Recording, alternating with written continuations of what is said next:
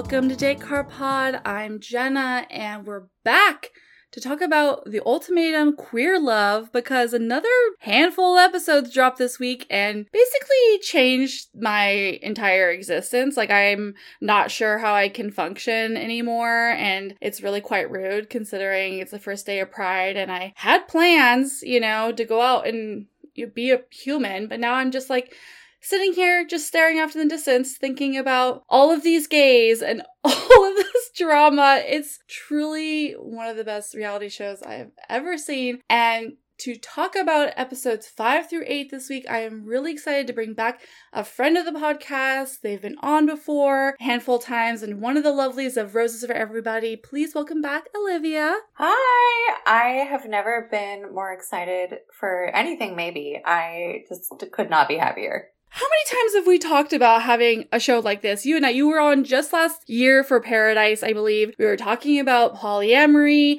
and queer bachelor stuff. We talk about it all the time in our group chats and on this podcast. And then now you and I are getting to sit here and talk about the show. Like, I have chills. I know. I mean, I think for us, this has always just been a no brainer. Like, queer people would make such excellent television. So, to see it actually playing out with a show with such a giant platform is just blowing my mind. It's truly, it's truly amazing. So yeah, like, how are you loving it? Like, are you just like, you, your overall thoughts? Like, it's it's just amazing to have this representation, but it's also just like really entertaining, right? Yeah, I mean, it's amazing, and I will say I had to give myself a little pep talk before I started the season, and my partner walked in on me like talking to myself in the kitchen, and I was saying okay, they are going to offend us, but it's gonna be okay. And uh, I'll be honest, they they have offended us, but we are still loving it and having a great time. Um, and yeah.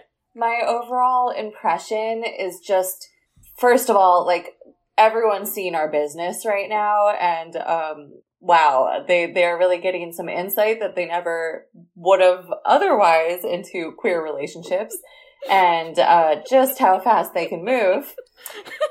so there's that, and uh, that makes me a little nervous. But also, you know, you're welcome, everyone, and I can't believe you've kept us off of TV for this long. Like, how fucking stupid do you feel now? Just saying. Yeah, do you do you feel fucking foolish? Do you feel fucking foolish? Yeah. Truly, that whole like how many times have we heard, well, like wouldn't just like the people fall in love with each other if it was like an all queer bachelor? Yes. Yeah. Yes. And that's the whole point.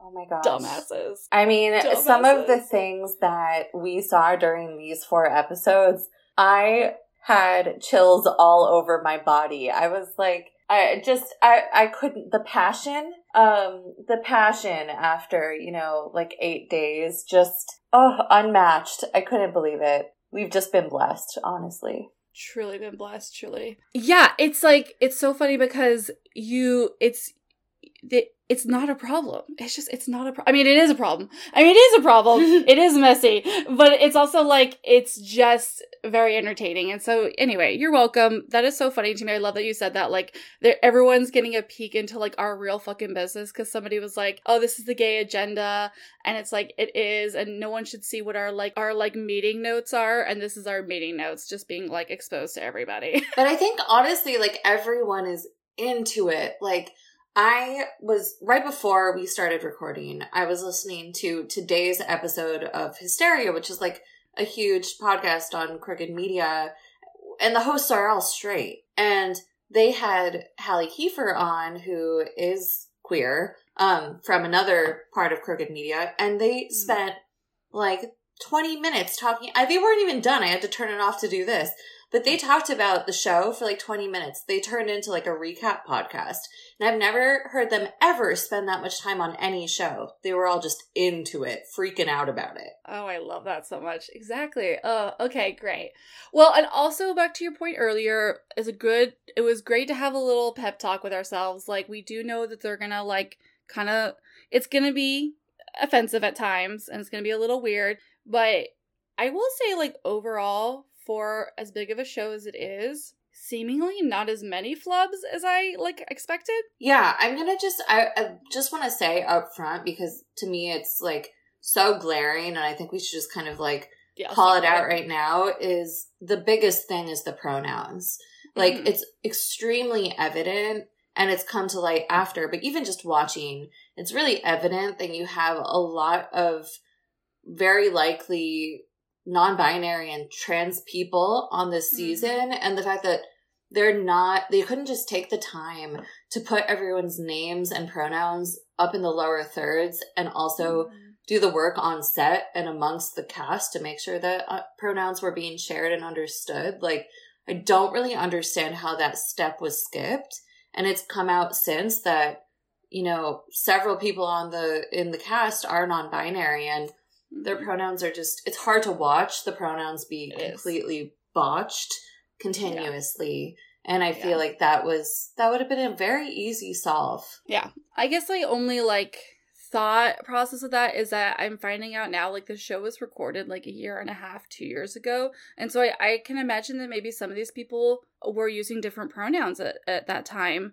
Um obviously with like with Aussie there was like some stuff happening and that was like really hard to watch as well with just like, oh I don't feel like this is the right this is doesn't feel the right pronouns for that Aussie. Yeah, so it, it is really hard, but I I I guess but and so then Instagram, you know, or Netflix is like putting the pronouns and everything now, which is like great, but it's like, yeah, how how hard would it have been to like put the chyron with the updated ones? And and I mean maybe that's It's maybe not, that would have been hard. it's not too, to s- hard as a video producer i can tell you that would have been very easy Yeah. um but you know yeah i think you're totally right about pronouns changing a, a year from now i think aussie is definitely the hardest one to watch because aussie even articulates during the show Mm-hmm. they're they're being non-binary and everyone just continues to steamroll over that uh, for the remainder of the show but Yeah. that's my biggest gripe and there's obviously going to be other little things but that's that's the biggest one Mm-hmm. So let's get into it, I guess. Like a lot happened in these four episodes. Basically, this is the changeover. All the couples are now going back to their original couplings. They the episode that we started off this week with, which was episode five, we have kind of the wrapping ups of the trial marriages happening. Um, and basically pretty clear that like Tiff and Sam probably aren't gonna like you know th- they're like okay shake hands let's go. Oh we get a great scene with uh tiff's like good friend uh natasha, which we finally found out who it is. god what a babe. Wow took my breath away i'm gonna be honest. And Yeah, it's not just me like everyone is just uh, everyone's into natasha. You know that people are calling for natasha to host the show? Yeah i'm same completely behind that cause and also Please. you know just would love to you know just meet that person Absolutely. We get Lexi and Mal kind of figuring out where they're at. We get uh Mildred well so uh, th- sorry and then we have rae and vanessa and then we have uh xander and yali and all this is all building and kind of going the ways it's going to go. But let's talk about aussie and mildred real quick because they were in a trial marriage and their communication styles were just not working at all well at all. Uh and it, it was building and it was so hard to watch. And it got to the point where they come back from that dinner party that there was a lot of fighting at and Aussie's just like I just want to relax and hang out with you but Mildred's like let's talk about what happened and I need to like be able to communicate with you and then it just doesn't it falls apart again and again and then Aussie leaves and then Aussie really leaves. They come back and pack up all Aussie's stuff and then goes and then Mildred breaks down, and we finally learned about Mildred having some trauma of like having been abandoned as a kid Mm. by multiple people in their her life, and it's just like so sad on every element. Yeah, it was it was definitely hard to watch and I found myself thinking about how this would have been my worst case scenario relationship. And I think I was like based on attract attraction, I probably would have ended up coupled up potentially with Aussie. Hmm Clearly, and I I say this with compassion because as we move on, you start to see, you know, some of the trauma that is the root cause of this, but Aussie's conflict avoidance is so extreme, or at least that's what the editing shows. You see, you know, maybe like four different shots in this series of episodes episodes of them walking out the door like every time the conversation starts and obviously there's just no way to have a healthy relationship if you can't have a serious conversation it just yeah it was definitely painful to watch them both just missing each other and i i really felt for I really felt for Mildred in this. And I know that there's, I can already see the split on this. Mm-hmm. But one of the things I noticed, both from Aussie and also later on from Tiff, is that everyone is tone policing Mildred.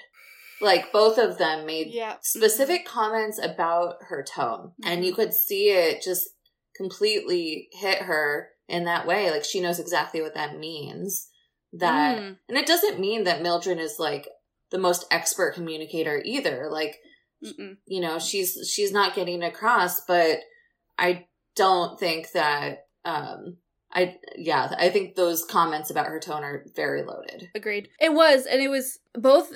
She's definitely coming from a place of defensiveness because of like a lot of what happened in her life, which is like so fair.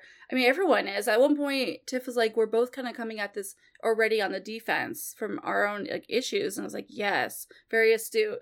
But yeah, I did not enjoy that scene. That was like, "Your tone is bad. Like you need to like uh it was because there was times where mildred was talking like very like really just trying to communicate her feelings and like what was happening yeah it was pretty honestly pretty calm her tone in that scene i thought and then mm-hmm. you get the i'm not willing to talk to you when you're like this which is just like so manipulative that is such a tactic that is used against people who are trying to express their feelings. And it was, mm-hmm. ugh, it, yeah, it just gave me this serious ick. It was uh, one one thing that I found super fascinating in that conversation. Although maybe this is later. You know what? I'm gonna save that. no, we're gonna jump around a little bit because it is like I'm already sitting here like, how can we talk? Because there's just so many things happening. So yeah, we get to. I mean, what should we talk about next? Do we want to talk about like basically? I mean, I kind of want to get into one of the first things that happens in this episode is everyone comes back from the dinner parties and right. Xander and Yoly have a catch up and kind of, you know, they break down what happened at dinner and then they promptly move on from that.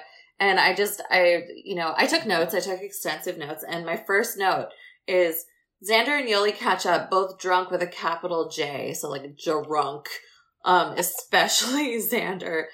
Um, but somehow Xander still has game. They do. They do. They truly do. And I was like screaming my ass off. It was literally like one minute into the episode, and Yoly's like, "Oh yeah, blah blah blah blah." Again, there was this big fight over the fact that uh Vanessa and Rae. Oh, oh never mind. you probably you probably don't want to hear. And like Xander was like, I mean, I do, but I don't. And then they just like went back and forth. And like Xander was like, I obviously know what you're talking about. It's just so funny. And then at the end, they were just like, you know, I don't even want to talk about Vanessa. Let's go, let's go hook up. I was like, oh my god. Yeah, I mean, ultimately, Xander did not seem that shaken up by that news. And of course, you've got the very silly premise of this show that they were all forcibly broken up so that none of this is actually cheating. Um, and I love watching them try to grapple with the faux reality of that in their heads. Like, well, we were technically exes. So, um, you know, that's just the rules. It's the rules. It's just the rules. I mean, and Xander is absolutely operating under that because absolutely they and Yali are are completely like they're like they no one has anything else to say right now. Like, come on, they are basically married, and it is so stressful to watch. I mean, it's great, but I was just like, oh god, oh no, this yeah. is all just gonna. I can't. yeah, Xander took that uh that news and was just like, great, green. You know, I got the green light. Let's go, baby. You want to go to bed? And then they do. They're always fucking. You know, Mal and Lexi, who I ended last week's episode being like they're my OTP, but I, I they're not they're not meant for each other. They are clearly going to be great friends, and I think they have a good like friendship and a love for each other. But it was like, yeah, I don't know. I think Lexi Lexi is the interesting one for me in a lot of ways. She really intrigues me and infuriates me. But like she just like talks in such absolutes. I mean, they all kind of do, but the way she's just like, I want to be with Mal, but then is like literally like so here for Rae too. I don't know. It's just so silly. yeah, Lexi is uh, kind of a conundrum for me. I am gonna be on. I'm gonna. I'm gonna say something controversial and just that I don't think. I don't even think they're gonna be friends. I mm. think that they started off on really solid ground of like, you know, we're gonna do this this trial marriage as everyone as especially Mal cannot stop saying um trial marriage. I know that's the point of the show, but it every single time someone says she would make such a good wife, it's like a jump scare. I I know it's a marriage show, but like it's so so weird to hear. But essentially, I think through the 21 days, Mal started being a little off put by Lexi and how str- like how strong she was coming on and how sure she seemed of it. I think made Mal take a bunch of steps back. Mm-hmm. And I think that they really played along and played into it with Lexi, but by the end of it, they were not even really present in that anymore. Yeah, when they got back with Yali, it was all all Yali all the time. Let's mm-hmm. let's figure this out, which was sweet and a whole dynamic that we'll get into. and let's see here, Vanessa and Rae are being really f- just like friendly. They're talking about the big fight, and Vanessa's talking about how horrible it was to be like kind of attacked by all these different people because she's just like, we did that consent. It was just, it's you know, like y'all, this is we're in this experiment, you know, and I felt like it was weird that I had to even talk about it, and everyone was like going at it, and I, I could tell Rae was like pissed, like come on, just leave just leave us alone. Yeah, I think in this situation, they are just having such a hard time grappling with the actual ethics and the ultimatum is made to do that. It is mm-hmm. the whole premise of the show is made to get in your head and you know, make you question is this ethically okay or is it not? And I I think that Lexi is having a really hard time getting past the fact that this wasn't technically cheating. And I mm-hmm. I think that she doesn't have I personally think she doesn't have that much of a right to be as angry about mm-hmm. the quote unquote fingering uh, mm-hmm. as she mm-hmm.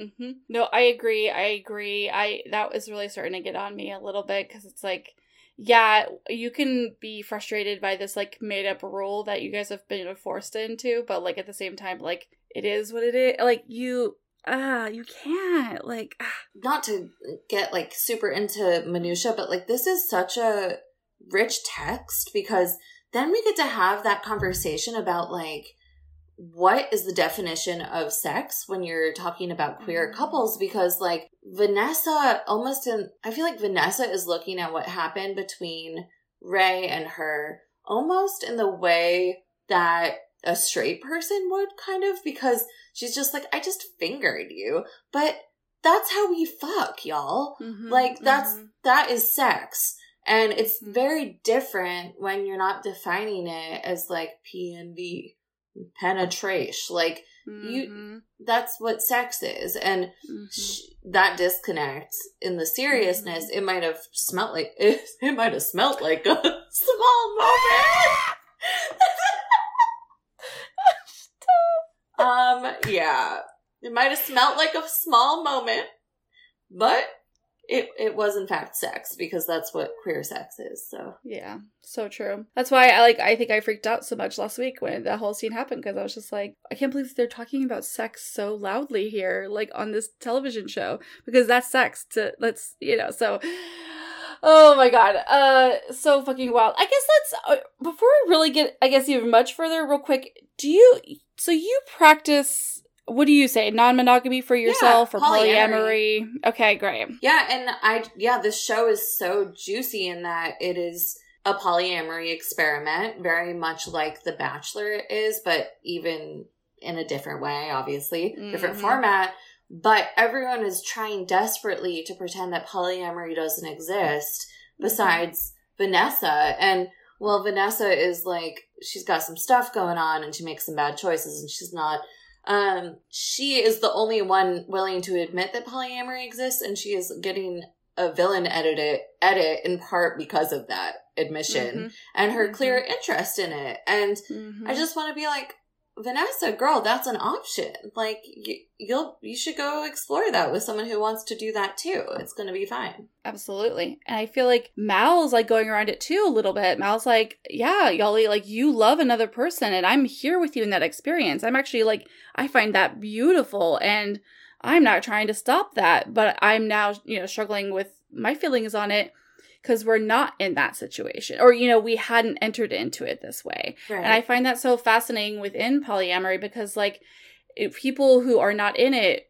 might just round it all up to cheating on your partner, and it's not. It's obviously a a beautiful, like, diverse, nuanced ex- relationship. You know, experience that is different for every single like couple involved, and you you know you can enter it and ex- exit it in different ways and it can mean different things to different people. Like, you know, you can have one partner in the relationship who doesn't want to date anyone at all, and then the other partner can date other people, and that's still a valid form of it. You know, you don't have to be dating on both sides. There's just like so many things, and and it's like so hard to see couples that would maybe actually really benefit from that start to benefit from it and then get hurt because they're not set up properly and they haven't communicated this stuff enough and they are still unpacking jealousy which also happens in polyamory right like yeah. there's that's like uh, i think a falsehood that people are like oh anyone who's practicing polyamory doesn't experience jealousy that's not true Yeah, no, we absolutely do. You just learn to process it in a healthy way and not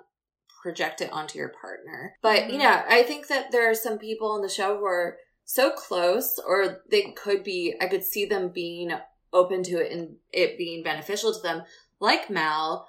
They are so supportive. They're saying, I'm still here. Like, it's okay that you're grieving someone else right now. That is Mhm. a huge thing for them to be able to hold space for and i saw that and then on the flip side you know a few sentences later you get you can't have us both so it's like okay I, I understand the reality of those feelings coexisting and i can i can hold that but ultimately mal is committed to what they want which is monogamy which is totally Mhm. fair um Mhm. and then I also see some of the openness in Xander because Mhm. there's this scene in this episode where they, or it's the episode where they're at the big table and they reconnect all Mhm. together. Um, and Vanessa says something about like, you're retreating Mhm. from the place where you're ready to marry me. And Xander says, no, I'm not retreating. If anything, something along the lines of like, I, if anything, I've added new, gro- we've added new growth here in our connections Mhm. with new people. And that doesn't Mhm. detract in any way from my feelings for you. Mhm. And that's real. And I know that, you know, when some people who have only experienced monogamy, only seen that as an option, hear that, they immediately think, oh, that's bullshit. That's bullshit. Like when people say, yes, I love this other person, it doesn't change how the way I feel, the way I feel about you. Like y'all talking about, um, you know, yes, I fell in love with Xander, it doesn't change the way I feel about Mal and Mal's friend being like, oh, you know, that's bullshit. It's actually not Mhm. you know these things are really complicated but ultimately none of these couples entered into this hoping to leave with two partners so like it's not um it's not a fair expectation to uh expect to keep both of these people but i you know the feeling of loving two people at once that is absolutely real and it's not unethical if you can navigate it in a healthy respectful way So well said. And it's so interesting because this is what we talk about The Bachelor. It is a forced polyamory experience where in which the lead and the final two people get punished for for going into it. When a lead at the end is like literally I am choosing between two individuals and I love them both, the entire Bachelor Nation is like, "Oh fuck you." They get in trouble from the finalists, like it's a whole fucking thing. And it's like, but that was the entire show premise. And like the same with this, you know, that's why I'm like the entire time when I kind of am like making little like comments about like, oh, I'm kind of bothered by what Xander and Yali are doing. I'm like, I'm like, I'm not though, right? Because I like absolutely see how it's a valid and normal, like, and I'm happy for them, and I'm like rooting for them, but then I'm also like, oh my god, over here is not, it's it is because it's they're being punished for doing the very thing that they were like it's the show is set up to do. I'm rooting for them. I'm going to be honest. Like, yeah, I, no, I am. I mean, and one of the one of the things that I know we're jumping all around, but one mm-hmm. of the things that I think I I identify the things that would make me lose my mind in a relationship, and then I'm really like, oh, I totally understand why you are looking in another direction. And mm-hmm. one of those things that I've noticed with Mal and maybe Tiff and also Aussie is that the masks don't do housework? Question mark. like what? It's like literally almost all of them except for Xander. And Xander is also the one that was issued the ultimatum. It's just like the or that issued the ultimatum. Yeah, you know, exactly. the it, it's just interesting. Not doing housework and not pulling your weight around the house to me is like the most egregious thing. Like I just can't. I would never mm-hmm. be able to, to live with a partner being expected to do all the housework, mm-hmm. especially mm-hmm. in a queer relationship where you should not be falling into these gender roles. Like mm-hmm. we're supposed to be above this as queer people and be equal partners but you still you see the same dynamics playing out and it's just like oh my god i can't believe this. But of course i can believe it. It's just like yeah it's like it's oh silly. it's such a bummer. So i understand why yoly's like wow i'm having amazing sex and this person is like clean around the house and they're being mm-hmm. romantic to me. Like that how could you even resist that if i know you know it's like but it also felt so oh it's so it's so complicated because then I also was like annoyed when they were just like Mal would be like, I'm being consistent, I'm doing this, I'm stepping up, I've I've learned from this, and they're like, mm, Yeah, you're consistent now. Like it's only been a couple. I'm like, Well, of course it's just now. Like, what do you like? It's you're kind of projecting this, and and maybe you know Mal more than I do, which I mean you do. So like, she definitely does. she, I, I mean, let's be fair, but uh, I'm just like, I guess like. Uh, let's give everybody a chance. It's this is this is too gay for me. I'm like struggling. I and I think that you and I are like literally we're like so parasocial right now. We're like, mm, how does each person feel? It's so it's driving me mad. I know. I, I, mean, that's the thing is like these are these are really high stakes. Like mm-hmm. these are real people, these are real relationships and they're mm-hmm. so much closer to us than they have been in other shows. Like mm-hmm. I feel like these could be my friends. Like I don't want mm-hmm. anyone to get crushed, you know, mm-hmm. but I I also do want I want everyone to stay in their little love bubble if they want to be in their love bubble and the scenes of them all at the part, like at the bar together, and you can tell that Xander and Yoly are just like dying to like touch each other and like talk to each other, and they're trying to like get out of the eyesight, and it's just like, yes, it feels unethical and it's painful in the for the partners, but also you're just like, I want you to be able to hug. Like I know I know what that feels like. It's mm-hmm. that is the queerest shit ever. Like I know exactly what that is. And polyamory is really hard and sometimes you run into other partners in the in public and you're everyone's mm-hmm. trying to be mm-hmm. respectful.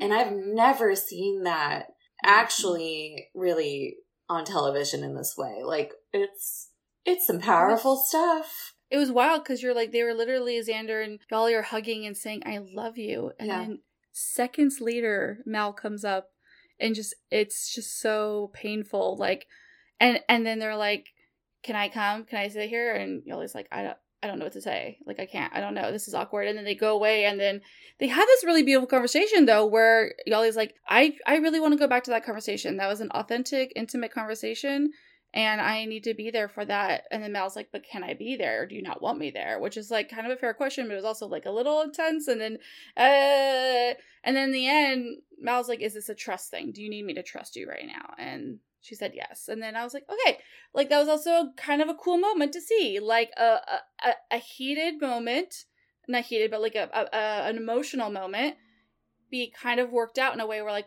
and then Mal was still also able to say their feelings yeah. this doesn't feel good and I'm not enjoying this, but I am going to like trust you, you know.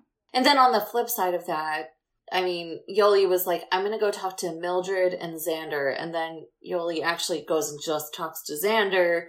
And they are like, it's a very intimate conversation where Xander is basically like, let's do this. uh, whatever that like essentially like let's get married is what it sounded like. And I'm wondering now.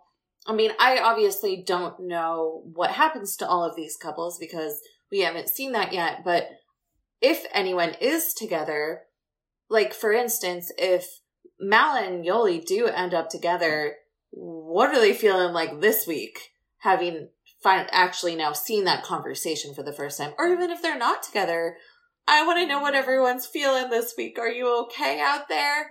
Mm-hmm. You want to? Do you want to talk about it? What's up? Please. Oh. Oh yeah, man. Like, I can't even because ah, everyone's being so brutally honest. Um. Okay. So we definitely jumped all over the place, mm. but what should we talk about next? Like, what major like thing? Because we could just kind of go to big moments. Oh, I mean, I would love to talk. I want all. I, I want to talk so badly more about Yoly and Xander. I know we've talked about them a lot, but just mm-hmm. I just want to touch on um how amazing the television of that, for instance, that beach scene. Mm. Okay, like first of first of all, I screamed not the ring pop. Like that I um have to be honest that the thought did cross my mind once upon a time of um proposing to an ex uh that way at the time when they were not an ex the thought did cross my mind. It was a long time ago. That would have been a big mistake. And it would have been cringe as fuck. But yeah, so that that one hit a little ho- close to home. but also, like, I'm gonna be honest. I think that some of the cringe from Xander is sexy to me. I just have to be honest about it. And um the Xander like whispering about like picture this we're in the sun and the waves come over us and we're rolling around in the water and I'm kissing you. I was like, okay, like, okay, Dipsy, like, read me a story, Xander. no, at one point when they're like in bed and like Belly is like, what will you miss about me? And Xander's just like, your soft lips. And I was like, yes. oh my god. And then, oh do you remember what Xander said when they turned out the lights? Because I wrote it down. No, uh, Xander said, they're literally going to have to pry me off of you. I was like, oh my god. Getting a little hot. Yeah, exactly. Like I know Xander's a little dork, but they're they just they have game. I don't know. I don't know. There's something going on there. Mm-hmm. Yeah, so just had to just had to call that out. That television, like straight people, have never seen anything like this, and I don't know what they're gonna do with it. No, and that's the thing. Do you remember? Did you watch Tila Tequila? I didn't. I didn't. Okay. And we I talked about this in the last episode, so I won't go into it too much. But like, there is this like hot mask on that show that like I think churned a lot of women in like 2008. Like it was like a thing, mm-hmm. and um, I was already queer, but like I remember being like, oh, oh, okay. okay. Um, and I think Xander and Mal and a, a lot of these in, is doing a lot for a lot of these straight girlies out there right now who are like already being like, um, yeah. I wonder, what, you know, TikTok did a lot for a lot of people uh, in their houses during the pandemic. What is the ultimate ultimatum season two going to do for the general public? Like the the percentage of queers in the population jumps up to like 30%, 35 like, literally. Like seriously, if you're listening right now and this is happening to you right now, anonymously DM me. I will not share you who you are, but like I need to hear how many straight identifying women are struggling right now. Are now. you feeling flustered? If so, happy July June 1st. It's Pride month. Uh welcome. Welcome, welcome. to the fam. Yeah. You know, no, come out when you're ready, mm-hmm. but just just know that we do have more fun. So it's really it's all going to be good. You know? It's okay. It's all gonna be fine. Oh my god. So let's talk about Tiff and Mildred for a little bit. Cause that is another couple that I think is just really compelling in a way. Cause they're both coming in. I oh my god. It's so frustrating. I, I okay. I don't think they should be together. Like there's just period. But I like both of them individually, and I think that they both are coming from a lot of trauma, and they do need to work on their communication skills and go to therapy. I say that with kindness. And yeah, it, it's just like really painful to watch, though, them just continue to like butt heads and not like interrupt each other. And, and, oh. Yeah, you know, they're they're interesting. I don't dislike e- either of them, mm-hmm. and I don't think that the problem is one person or the other. It's definitely mm-hmm. just like them missing each other in communication. I will say I think that Tiff does have a lot of uh, misogyny going on. And the, like, there's just these comments like, "Now I'm crying like a little bitch," like, uh, you know. There's there's definitely a lot of that, but I also have a big soft spot for like their fierce uh, dog parentness and mm-hmm. their ability to come back to a situation once they've had a little distance and say, "Hey, like, maybe I could have communicated that better. What did you think about that? Like, I don't think they're a terrible communicator. And I think, I, I think it's tough with the, the disagreements about Mildred's tone. That part is also, mm-hmm. that feedback was hard to watch. But mm-hmm. I think it's also just really interesting. Like, the cultural differences in the way that we talk to each other because mm-hmm. that what Mildred says of like you know, she's Latina and that that's how everyone that she knew growing up and how everyone she knows talks to each other where they talk over each other. It was so funny to hear that conversation because it's also very Jewish and it can be perceived as as like culturally rude and um like direct mm-hmm. and inconsiderate where you're like talking over each other but when like Jewish family is all together and people are just like talking, talking, talking over each other, that's like a very joyful conversation. But if there's a mismatch there, I could see how that could lead to a lot of conflict and it's mm-hmm. It's hard. It must be really hard that to Tiff it feels so disrespectful and mm-hmm. to Mildred it's just the innate way that you have a conversation. Mm-hmm. And that's yeah. so I just think that's fascinating. Yeah, beautifully said. I love that that insight cuz it's like so much of it at times wasn't a you know wasn't like start trying to start a, a fight or anything it's just like going back and forth and it it was just hard to watch and i really and i just really like empathize with mildred's like fear of if they're too much then the people will who love them will walk away and then you know um it's just it was also painful to watch Tiff be like, but I'm really trying not to, but you're making me still. Mm-hmm. And it's like, ah no.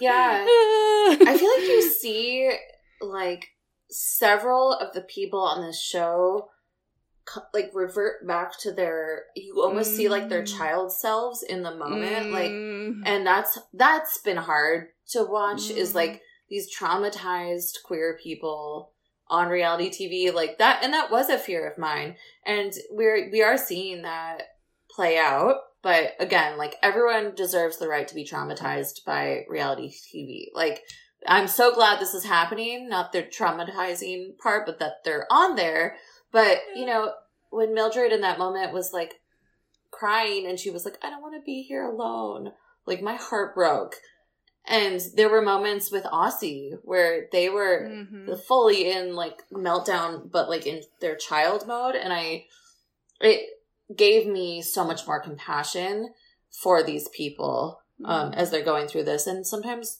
you know, do, doing and saying terrible shit. But it's, if you think about the general childhood trauma that, you know, everyone has, and then you add queerness to it and the fact that some of the parental rejection that happened to them might have been coming from that place or about their mm-hmm. queerness on some deep level that maybe wasn't understood then mm. that makes this even more complicated mm. yeah I, I i have to agree it's so it, it's equal opportunity trauma on TV because it's like, and it's, I mean, it's gonna be so relatable to a lot of people, and and like we us like gays are sitting here watching these other shows, and we can see ourselves in a lot of these straight couples and all these things that happen, and we can see ourselves in like you know, uh, uh, Becca Kufrin talking about her dead dad or whatever, right? Like we uh, we all relate. Everyone has like the same trauma, right, to an extent, mm-hmm. or can, but like at the same time, you're like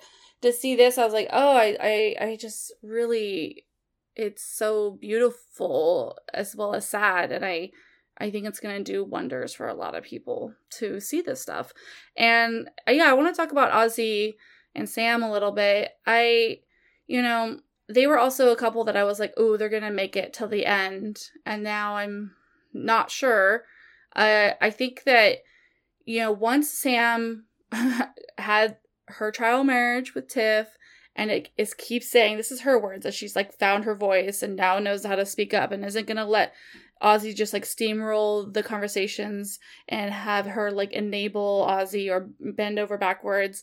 They're like stuck talking and stepping up more. It's it is inevitably bringing more, you know, conflict into their relationship. That's not on Sam.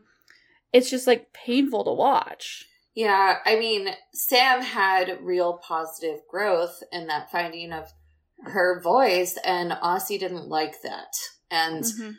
Uh, for that reason, and uh, again, with like all of the compassion for Aussie and what they've been through, I, I, I mean, if they end up together, I'm going to be really sad for Sam. I'm going to be honest. Like, this is not mm-hmm. it. Um, and I just think that Aussie, everyone has needs some solo therapy time, but mm-hmm. clearly, like if a if you can't have one serious conversation ever, then it's time for some some solo therapy and some time with yourself, and and then we can talk about marriage. like mm-hmm. step one, um, and and that's for everyone. Like we we all got to do that shit. Mm-hmm. So true. Or we never it's... talk about marriage. Also, not everyone has to get married. Let's be clear. yeah, there you go. Exactly. Yeah, because like Aussie's 40. They, uh, but you know, they keep saying like they hadn't really thought of marriage. They didn't really, don't think of themselves as like a marriage type. This is a whole big change for them. And you can literally see it happening in front of our eyes. This like understanding that maybe I would want, oh my God, I'm going to start crying. The fact that I feel like Aussie can see that they do want like a safe, comforting, long term relationship where they can feel like they can put their roots down and really be themselves is something I've never wanted more for somebody that, I've seen on TV. And then to see them open up about how, like, their childhood trauma uh, has never given them that that space. They feel constantly in a state of panic because they are always they were always wrong and they were always told what to do and they can't express any of their feelings. And then you just beautifully said like there might have been some weird dynamics where the family could tell that Aussie was not you know cis het and and and just like it is so brutal because they're not they're not ready for it. They're not. Well, they're yeah. not. And they're they're also like went into just how much pressure they feel, they felt, and they do feel to be the perfect child, the perfect quote unquote daughter. And obviously, they could never be that because that's not. I oh mean, they're God. not a woman. Aussie's not a woman. I don't like. I don't. I yeah. think that Aussie has articulated Aussie's self that Aussie says inside, "I'm ma- I feel masculine." Yeah, you know, the so, man that I feel like I am. Yeah. So in that case, you're never going to be the perfect daughter. That's not a possibility. Um, and that's got to be okay. And the fact that they were like, it would be such a big deal for me to introduce you to my family because, like, I just never like I've never I'm not out to them. It's like such a huge thing that I think is playing into the dynamic of it all. That was heartbreaking. And then it's like I just I feel like you know had Aussie been allowed to be themselves, like they could, this relationship could be something really beautiful. Mm-hmm. And it's mm-hmm. just like, makes me so mad. Not just, not at Aussie's parents. I don't know them. They're first generation immigrants. They have mm-hmm. a lot of trauma as well. It's just like, I hate our world so much that keeps people like, this is what we say, like trans lives matter. Like we have to like not make people suffer because Mhm. they can't just like figure it out. Yeah, and this dynamic of like seeing one person who is a a cis woman who has a super accepting family, Oh, and then a Oh trans God. non-binary person who does not have an accepting family, like that's my dynamic in my relationship, and to see that represented, like it's all always going to come back to this in this conversation, like. I cannot tell you obviously you understand Jenna, but like mhm. you, the general public, like how much this means to me. I know this I know this is trash. I know this is some hot trash that we are watching, but Mhm. it's also not. And it is so important. Like this feel it feels historical. It I think it is. You know, it's just it's something we gotta see. We have to see ourselves. Um Mhm. And I really Yeah. hope there's some people watching this who are opening their eyes to how much hiding someone's self and trying to repress things can do so much damage Mhm. to Yeah. themselves and their communities and everything. And it just makes me so sad. And I just really hope it's like a moment for people to to reflect on. Um sending my heart out to both of them. We'll see what happens. We don't know um what's gonna happen till next week. But um I just oh boy. I can't I cried today watching that last episode. I really was like, I can't. This is so upsetting. It's so much. Um, it's so upsetting.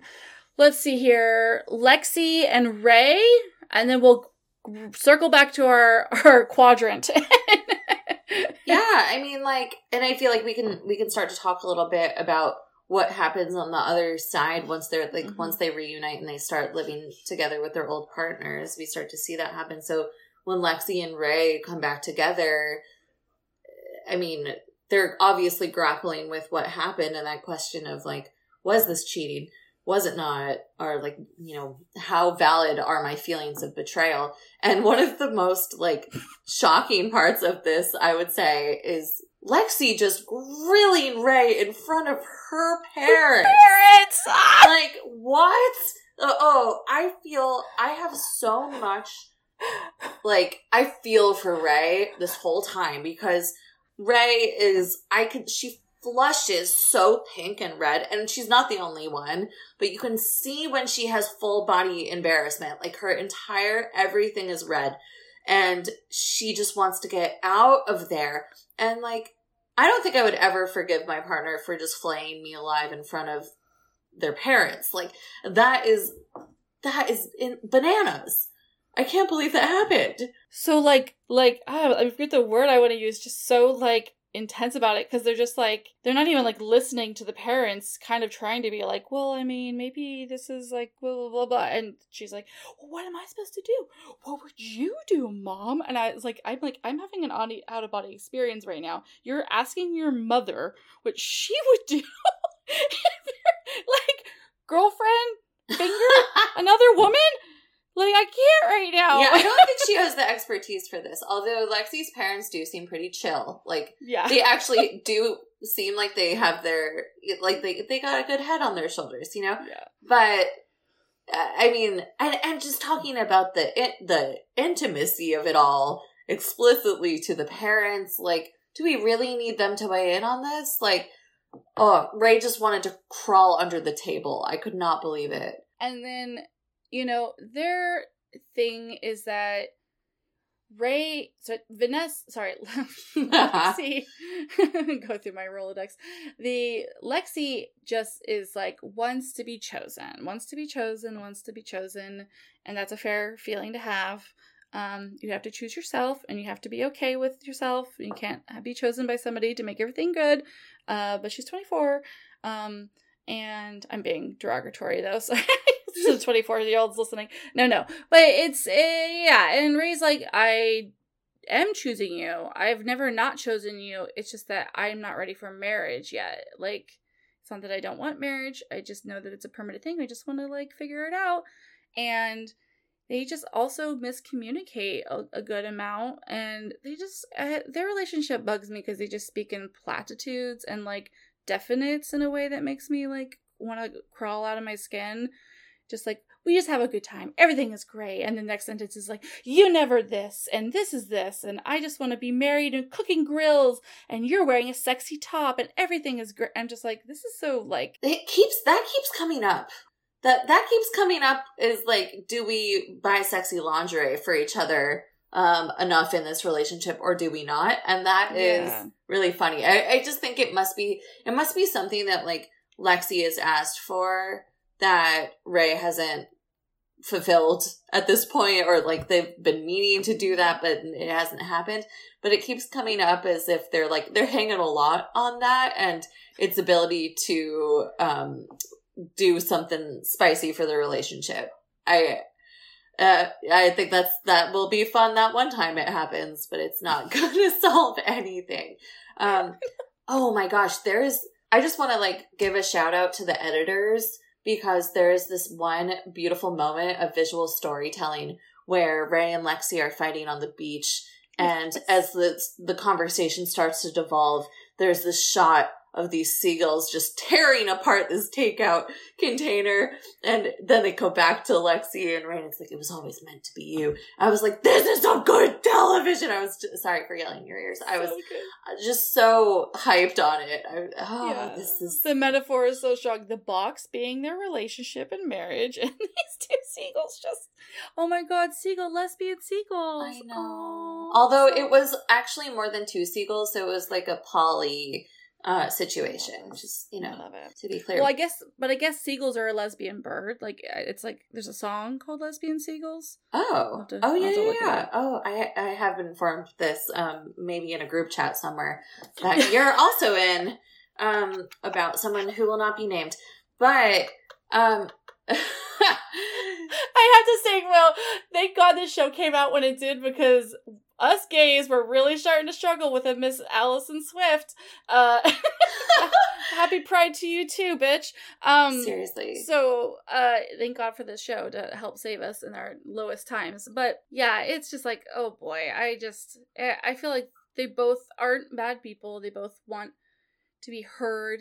She wants to be chosen. Rae just wants to be, not feel like a bad person. but you know, like, and it, since we're jumping around, I'm just Yeah. gonna jump forward to um Lexi and Rae after that gathering at the bar where Lexi is like just you, you know laying into Rae about like the fact that Rae hugged Vanessa and that is when I started to remember as much as Lexi can be very mature and wise for her age that that was not a great look. And i you know her brain is not fully developed. Like that's just the case at 24 so cutting her some slack.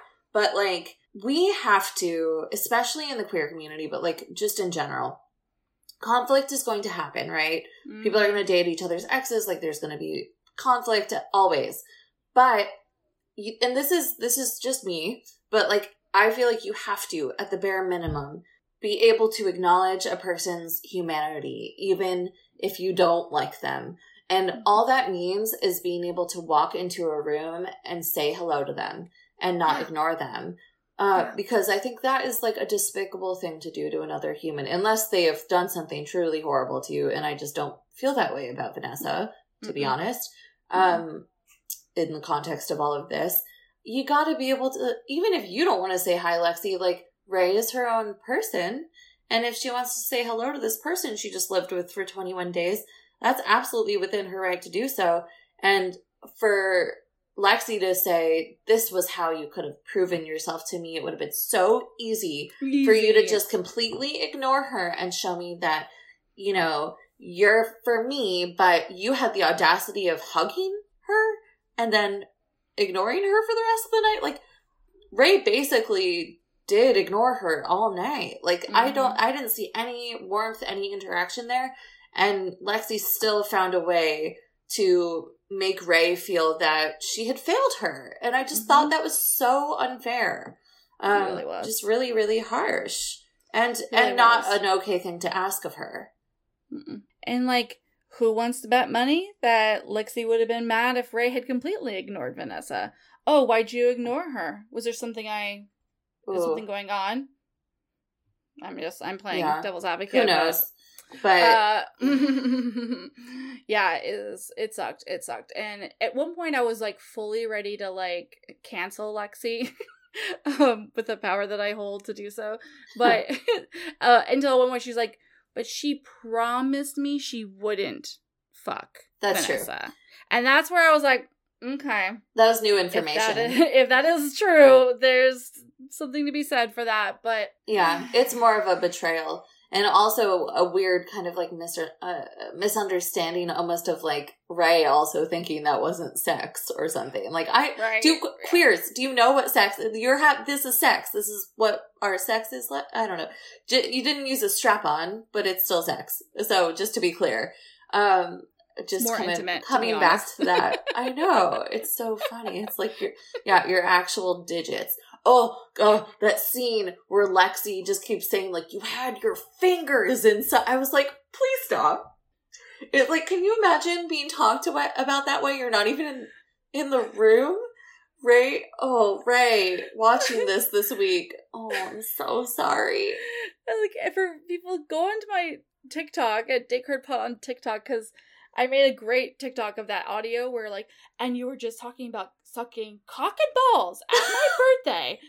And my mother was there. And like I did a TikTok to that with all these scenes, but I'm not gonna post it on Instagram because I know I'm gonna get fucking deleted uh. off the face of the earth.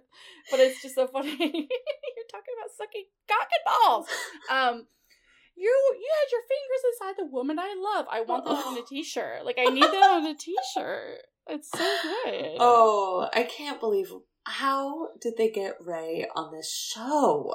well, and also I to be to to sweet baby Rae, if you're listening right now, babe, we are big.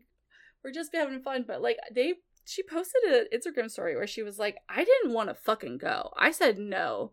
And then I went and I was like, let me do this experiment, you know but I didn't want to be. And I'm like, now my heart's even more like, holy fuck. You're going through all of this and you were pretty adamantly about not doing it? Yeah. And this is the thing that really makes me nervous right here, which is the vitriol that the general public gives reality stars. But take that and mix it in a blender with homophobia, especially because right before we started, you know, recording, you said that this show was in the top 10 shows in the country based on like the streaming ratings. Mm-hmm. So that's not just queer people watching the show, and people like to make their opinions known. So if you are homophobe and you also think that what Rae did was like a huge betrayal and you want to tell her about it in the DMs, like that is a dangerous combo. And I'm just like, really worried about that, all of them in that regard, all of the people on this. And just again, obviously, like I don't think anyone listening to Date Card Pod sends hateful messages, but if you remotely think about it, put your phone down. Go take a walk, go outside, touch some grass. Please. so yeah, it's just so fucking messy, y'all. It's really messy. And like and so listen, here, welcome back to the podcast. Uh now we're gonna enter into my my favorite segment is I guess I'm a Vanessa stan because I love this fucking bitch. oh my god, I actually have some very similar feelings about Vanessa, which is funny because everyone I've heard talk about her so far is like Vanessa's a monster, and I I really don't feel that way, and that might be reality TV literacy partially, but like that's what I'm saying. Vanessa at one point was picking out. They're doing that. They're having that conversation where they're picking out their outfits, and Vanessa was like, this is going to be really big, really life changing. So I better look hot. And I was like, that's me. I'm sorry. Um, and Nance was like, that literally is something you would say. this is gonna be a life altering moment for myself. Never make sure the tits look good. Like, come like on. that is. I'm sorry. Is no everyone doesn't think that way. Oops. And then when we meet her dad, uh, he is such a darling man, and he has been divorced, and he comes in this conversation being like. marriage is really fucking serious, and actually, I don't think any of you are fucking taking it worth a damn. And uh, and then he goes on this like monologue about how like marriage was created forever ago when we didn't like live past age 30 and so it's not supposed to be a lifetime thing. It's supposed to be like a seven year lease. And i was like amen brother. He was so real. He was so real for that. And his uh her face and his face were the same. And also i just was cracking up at the about him going on about he was like I, I've been dating a little, and Vanessa made this face that was like, my dad fucks. Yeah, he's been dating a lot. He fucks. I love it. He probably is polyamorous. Like, come on, let's get him as a host. I don't give a shit. Um, he is so great, and yeah, and then Vanessa's like, like, and you guys want to wonder where I get my opinions on marriage from, and I'm like, exactly. I mean, there's actually some healthy cynicism going on there. Yeah. Like, I think it's okay to understand that marriage is not for everyone, monogamy is not for everyone, and that the commitment to one person, uh, especially like sexually, for the rest of your life is not uh not necessarily natural Mm-mm. for everyone. Mm-mm. I will say, Mm-mm. um, and so. Uh, and I'm sure that he is not going to be warmly received by everyone, and obviously neither is Vanessa. But like, I kind of loved these two. I love these 2 mm-hmm. Yeah, I, she. Yeah. Like, I'm not saying she has not done and said some things that were a little like cringe and rude, and uh, yes, trying to start drama. But okay, thank you. I mean, thank you. And also, because like this show, otherwise the drama from the show is just like queer trauma manifesting into relationship dynamics and she's bringing like just fucking cunty energy which is like i'm just gonna like say what i want when i want it and i don't give a shit and i'm gonna interrupt you and like i don't it's just it's just like so funny. I agree like she's she's done some things she said some things. I, I don't think she's here quote unquote for the right reasons and if that's like a big enough problem for you then i get it but like olivia and i said like we have a decent amount of reality TV show literacy, and we're constantly talking about the villains in the Bachelor world about like unless they're being like obscenely racist and ableist, which that happens a lot. Um, otherwise, it's usually not an actual problem. They're just being misunderstood and or coming to the table in a way that just doesn't fit the fucking process of the show. Yeah, I think you know, I think there's some stuff that I've seen some from Vanessa that is like some of it's from the first four episodes, which I know you already talked about, but essentially she has a problem reading body language mm, and that's true. um I think that some of she was coming on to Rae before they hooked up in a way that didn't feel consensual in terms of like body like you could tell that Rae was just like oh like cringing retreating pulling that's back from her and, and then mm-hmm. ultimately mm-hmm. I I think you know Rae did feel the mutual attraction and want to explore that and that that happened but like i don't think rae wanted to be affectionate on camera in the way that vanessa wanted to mm-hmm. be to be affectionate True. and True. vanessa wasn't picking up on that and that is always going to be hard to watch um so definitely not like the biggest vanessa stan ever no, but certainly. at the same time you need these kinds of people on reality tv and Vanessa's a great villain. Mm-hmm. Um, and I also, I think I know what's going to happen with Vanessa and um, Xander, and I, uh, it's gonna destroy me. I'm worried. oh, I'm excited.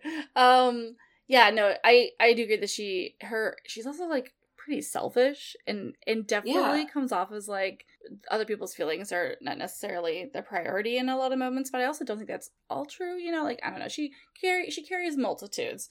So then i think what made me grow my like my urge to defend her more this grouping of episodes um from the previous ones was that i did also feel like it was a little fucking unfair the way xander was going about things. I don't think xander is a villain but like they are also experiencing a poly poly relationship that they've never probably experienced and that's hard. So i don't blame them for not knowing like what they want. And also like everyone keeps saying like this is oh my god it's so great when like mal is talking to them at that party and xander's like it's not the choice night. It's like yeah it's not the choice night. And so like i absolutely get xander's like uh, they're allowed to continue to still talk to Yoly and just try to figure it out and also talk to Vanessa. If anything, they're doing the experiment like perfectly, right? They're like go they're doing it, but at the same time it's like pissing me off. I'm like I'm so I'm like two things can be true at once because I'm also like poor Vanessa who's sitting here just like I think I have a right to know like how what what did you guys do sexually? Like how deep in love are you with this person? Do I even stand a fucking chance? You brought me here and mm-hmm. you asked me to do this. And now I'm sitting here telling you that I'm ready to give this a good shot and you're like not and you yeah. can't even be really upfront with me about it. You also are giving me like, "Oh, but then okay, but then also god, Vanessa was being so fucking weird in that scene where she like went and sat on Xander's lap and like forced intimacy. oh, fuck her. I wrote that down. I'm gonna cancel her now. Actually, I hated that scene. I hated I wrote it. that down. Oh my I god! I did not. The first serious conversation that they have once they are back living together. I'm gonna sit in your lap, Ugh. and you can like take that and compare that moment where the moment with the moment where Mal and Yoly are talking about family. Mal says, I want you to know I care about our potential kids and family just as much as you. Yoly says, I'm going to come sit next to you. And Mal says, only if you want to. And Yoly says, I do. And sits next. Like that is communication. That is consent. Mm-hmm. Now we go back to, I'm going to sit in your lap. And then like just uses that to go like right into the intimacy. And it's like, this conversation's too hard. We should just make out instead. Like, I, there's definitely a lot of that going on. Mm. It's it's tough for I, sure. I yeah, we. Yeah, that that's really hard, and um, I think that. Yeah, I think Xander. I don't blame them for the situation that they're in. I no. do think that they might be kind of an accidental villain in, in this That's situation. What I'm saying. I was like, uh, is Xander the villain? Like, because I kind of feel like I think are, Xander but... might be the villain. Um, because but the thing is, like, when once you're back in that, well, I think they kind of are. That's because here's the thing, like. Now that they're back in the uh, trial marriage, they are telling Vanessa that they're going to give her a real shot, right? But then at the same time, they're at the party basically saying, Yoly, let's do this. Yeah. So, like, which one is it? Also, like, the conversations about the ethics of DMing, mm. fascinating. One of the things that comes up in polyamory as well. Obviously, in this situation, like, they're not in a polyamorous situation. They are in a trial marriage. So, like, I understand Vanessa being like, Bart, you should not be sending selfies back and forth. But it's so interesting in polyamory because that's it's one of the things that we had to talk about where it was like, okay, you know, for dates, dates, you know where the person is, you have that expectation of they're going to be having this intimacy with someone else. But with phones, you could be having that intimacy at any time. So like you have to have conversations mm. around your expectations around communication. Mm. So or or like you don't know that you're on the same page with someone because a lot can happen just on the phone. And uh, you also can't blame Yoly and Xander for wanting to be in communication mm-hmm. because they are they just fell madly in love mm-hmm. and now they have been ripped apart. Yeah. so like they're naturally going to want to talk to each other. The whole thing uh not a recipe for success. No, and cuz I was like I said that today at the end of my Instagram stories when I watched episode 8 cuz I was like okay, I'm gonna play in the space of I'm rooting for them because I am. We said this earlier. I am rooting for them. I am too. I am too.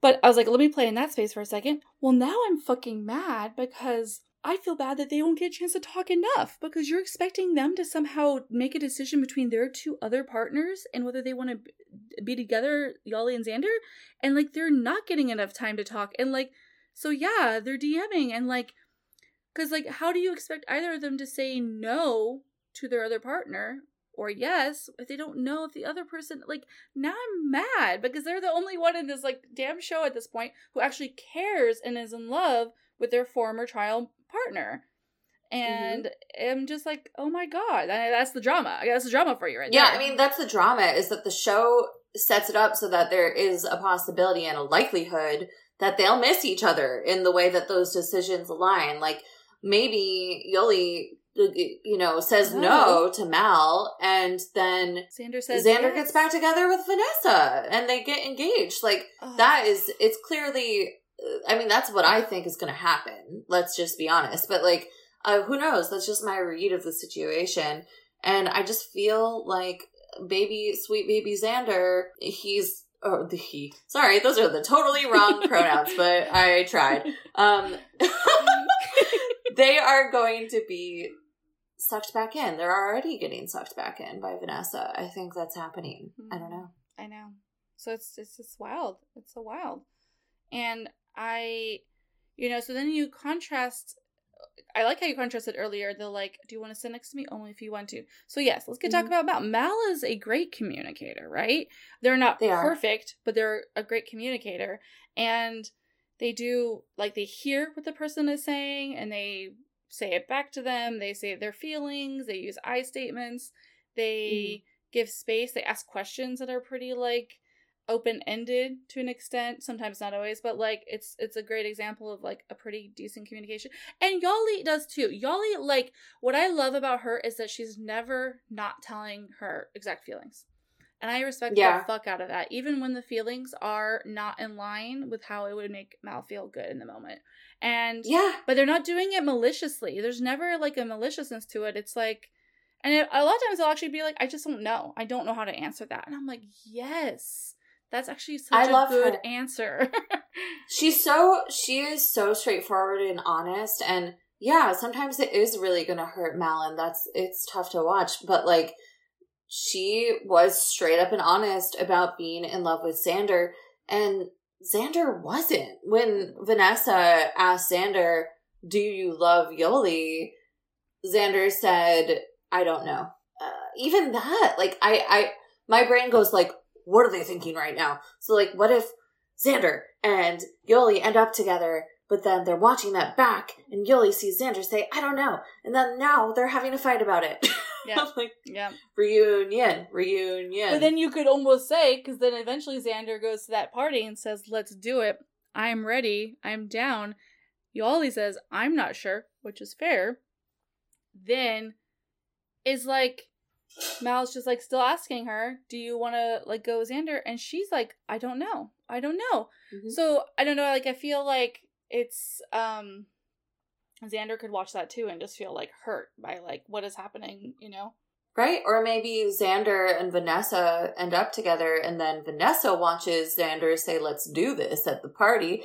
And now they're fighting. I'm just fantasizing about all of the aftermath. I, I can't stop thinking about like how this might be playing out. So true.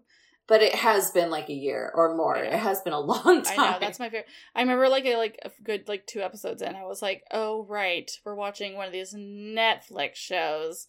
This was recorded like yeah, five years ago, wasn't it? Christ, Mhm. none of this is none of like none of this is gonna matter. Um, Oh, speaking of these Netflix shows, mhm. um, just one of the things that I I feel like we have to talk about because it's like the elephant in the room. It's like the specter.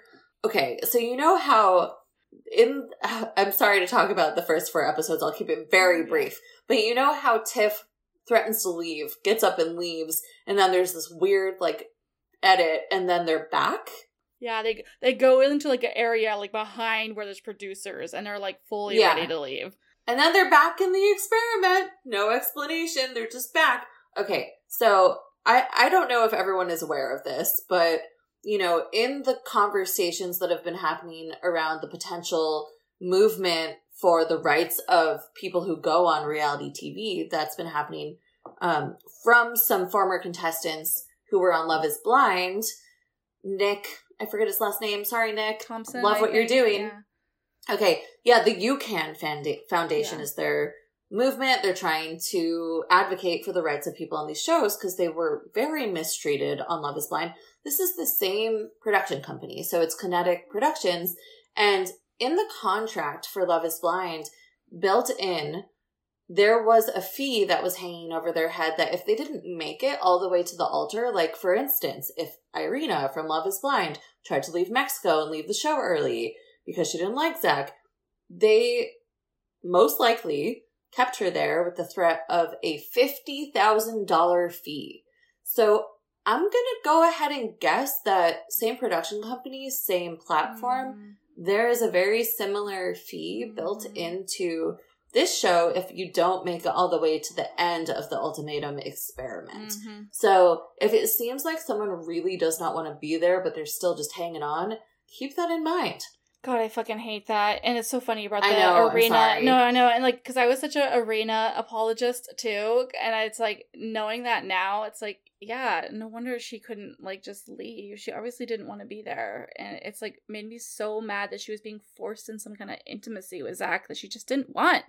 And I mean, uh, she had to sleep in a bed with that man that creeped her out. I'm so like that sucks. sucks like, so much. I hate it. uh, who has fifty thousand dollars? I certainly don't. Like, Mm-mm. what? Uh, that would bankrupt someone. Mhm. That would absolutely ruin your life. Yeah. Um, and I obviously like they. Yes, they signed the contracts. They sign up for this, but like.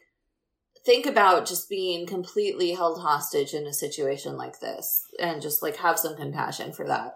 That should not be in these contracts. That's really disturbing. Not to put, not to rain on anyone's parade of enjoying the show, but like I think it is important when we consume reality TV to hold these things in our minds too, because it is very much impacting what you're seeing on the screen and uh, reality TV literacy. Gotta, gotta know it. And like literally in this season alone, how many people have tried to leave? Like so many. A lot. Like a lot. A lot. Um, Aussie, like we were just talking about, Yeah. like they tried to leave multiple times. Not just leave the room, like tried to leave, take off their mic pack. Like, we're done. Yeah, and then you have that scene of Mal saying, "This whole thing's done." Right. That Mal hits their wall, and then they're back, and you know they go through the end of the episode and they get down on one knee. And how did they get Mal there? You know, it's just interesting. Hmm. You got to think about those those behind the scenes conversations. Hmm. Yeah. So yeah, I guess back to your earlier point. So do you think Yoly should pick Xander? Yeah, just because it would be more fun for me. Yeah, absolutely. Correct answer. Yeah. I'm sorry, Mal. I'm sorry. No, it's just like I, I I just keep hearing Yoly just be like, I there's no romance. Like I love you as a friend, Yes. I love you as family. We've been through thick and thin, but I I mean I gotta I I have this romance or whatever. I mean I will say we, we do briefly talk about the conversation with uh, Alicia, which is I guess actually their mutual friend, but maybe Mal's friend Mhm. more, but definitely a friend of Yoly's because they've been together for like three years plus. Like that conversation was so fucking wild too because I mean, as you mentioned earlier, like she doesn't understand maybe polyamory relationships, so like that that part aside, because Yoly wasn't doing anything wrong, just explaining what is happening, and that it is true that you can have feelings for multiple people. But like the conversation did turn to like money and insurance and having babies that was like deeply uncomfortable to me. But not, I'm not, I'm not throwing Yoly under the bus on that. Like I think it's a really personal and like important like choice and thing that you're thinking about. So like I just I just love it was hard to watch, but at the same time I'm like, wow, like I just never thought I would have seen a scene like that. Cause it was like there's just a lot of nuance to both sides. And I, I felt for Mel too, being like, What are you talking about? Like, how have I not shown up for you in this? Like, what? Well, you got to think it's so fascinating. Like, and that's one of those things that is just like, oh my god, think about the history, the the like cultural history here, and the fact that like women didn't used to be able to carry like have their own bank accounts and credit cards like really not that long ago. Mhm. like not even a hundred years ago not Mhm. not even close. Maybe like 50 years ago. Like uh you know and so just the fact that like we can acknowledge that marriage is a financial decision too. And like yeah that was a it's an uncomfortable conversation to have maybe not one you want to be having in front of a friend um and and it's tough but like it's fair for yoly to want to seek that kind of security especially because she is on a timeline and it's clear there's a lot that they're kind of talking around in their relationship Mm. in terms of like financial support and Mhm. support around the house. Um, Mhm. that is a little unclear exactly what is going on, but Yoly is not feeling supported in that way Yeah. in that relationship, and I don't think that that's going to be solved in 21 days of Mal feeling like, oh shit, I'm going to lose her. You know, I, I don't think that that's going to solve all the problems. Mm-mm, so true. I just wonder And if it's going to be a good match with Xander. You know, it might. It seems and like it we've is. got this this added element that queer women and non-binary people have to deal with where the pregnancy Mhm. and wanting to have a family is much more expensive than it is for people who have the parts to do it naturally not that it's unnatural just to be clear but you know biologically just the two of them without any uh, help from other people or doctors like ivf is so fucking expensive and when you factor in the economic disadvantages that come with queer and come with not getting generational inheritance and Mhm. uh, potentially employment and housing discrimination. Right. You factor all of these things in, and then you make them pay for IVF. Of course, she's going to be thinking about her financial stability. She would be, you know, she she has to. Mm-hmm. Mm-hmm. So true. It's complicated. Can I be can I be vulnerable for a second? Please do. how absolutely stupid I am. When I was watching it today, Oh boy. I I I I'm gonna phrase it as like I'm just so cool. I'm just like so immersed in like gay is normal. I've normalized gayness so much oh yeah. that when Yoly was like, IVF is gonna be part of this, I was just like, oh, is that because she's infertile or something? For a full like minute. I mean, like, Because I just see them as a, I just see them as a normal couple, man. or just, or just you. I wasn't even thinking about that. That is so funny. Like, I love that we just forget. We forget that that is like a thing. I know, I know, love. I'm Thank like, you, thank you for being vulnerable. Thank you. It's like, you I know that makes me sound stupid, but I'm also like, oh, I just. But I also what it is is like I, I don't want babies, and I'm like ever. So like, Yeah. it's just like not Yeah. a conversation I'm thinking about in my head. So I mean, same. but also, to be honest, I feel like you know Xander might be able to get the job done just with the with the sexual energy. Um, like yeah, like that Kylie Jenner preg- er, pregnant meme. Like, and suddenly I was pregnant. Like, I don't know. Yep, I just like basically. I got pregnant from all of these masks. I'm sorry. I don't know. I mean, I got pregnant from the one mask that like does the dishes. You know, that'll do it. like I'm sorry. That's how it happens. I want to tell you, um, just speaking of Yoly and uh, just how wonderfully gay this all is, I want to tell you my favorite line from these entire four episodes, which I just thought was iconic, and I had to write it down, which is Yoly saying to Xander, it's such a queer thing not to show your clavicle, and people don't understand that. I, as someone who's currently wearing a mock neck, I totally agree. It's such a queer thing not to show your clavicle, and I've never, you know, thought of it in those words, but I just love her for speaking to our queer experience. Mm, I'm so glad you felt represented in that moment. Yeah, clavicle, clavicle hiding forever. My favorite line was mouth stuff too. What about, I love you? Say it back, Xander. Say it back. you can say it. You can. You can say it back. Say it back. Oh my god! And then like, Ah. oh, and then uh, Mal's like, Vanessa, I just think it's like weird that you're telling me about these DMs. Like, I don't care. I feel like you're trying to mess with me. Blah blah blah. And then Vanessa's just like, well, I just thought you wouldn't want to know. And then uh, that they were like, like, and then Mal's like, I don't really care. Like that they were just DMing. Like what? What? What were they doing? And then Vess was like, I mean, they were sending selfies and like fire emojis. And then and And I was like, no, I care. now I fucking care. I was like, that is the most relatable fucking thing. I was like, oh my god, I'm levitating. This conversation is so millennial Gen Z. Like, wait a second. What was it? The was it the hot emoji? Wait, which emoji? like the red Was face. it- Not the red face with the sweat bead emoji. That's that's over the line. And like th- this is why you have to communicate about communication because it's like okay, yeah, of course it's fine if you're texting, but like selfies, emojis. What's you know what's okay? And it was like, and then like y'all was just like, well, I don't know, I just yeah, I forgot that I even did that. And they're like, but I, but you fucking did. And then it was like, yeah, it, it's just like the explanation of it all was so just. I really felt like I was. She said, "I didn't think that happened. I didn't think that happened." Hmm.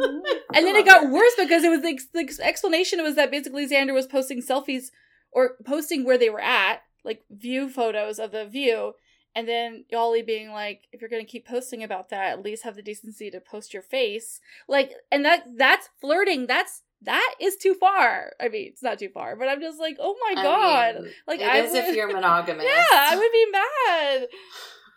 Oh my god. It also sounds like a DM I would send. You know. But yeah. Oh. Well, any yeah. any other major like fun things we missed? Because I mean, we can't we can't talk for five hours about this, but I would oh, love to, of course. Mm. Uh, I don't know. I just, I just thought this was a feast, really. Truly. Um, and, and I will say, like, I thought it got better throughout the season, and I know it's only been like a week, Mhm. and it's been eight episodes, but these shows they go really fast. Mhm. I the first chunk of episode I had episodes I had a hard time with how like how tough these situations were, how complicated, um, and how bad the behavior was. And the next chunk, I was just in it. I was just like, take me away. I love this show. This is like it is one of the best reality shows I've ever seen. And um I did eat episode one up, but like episode one is almost like what it's like wiped from my memory. Yeah.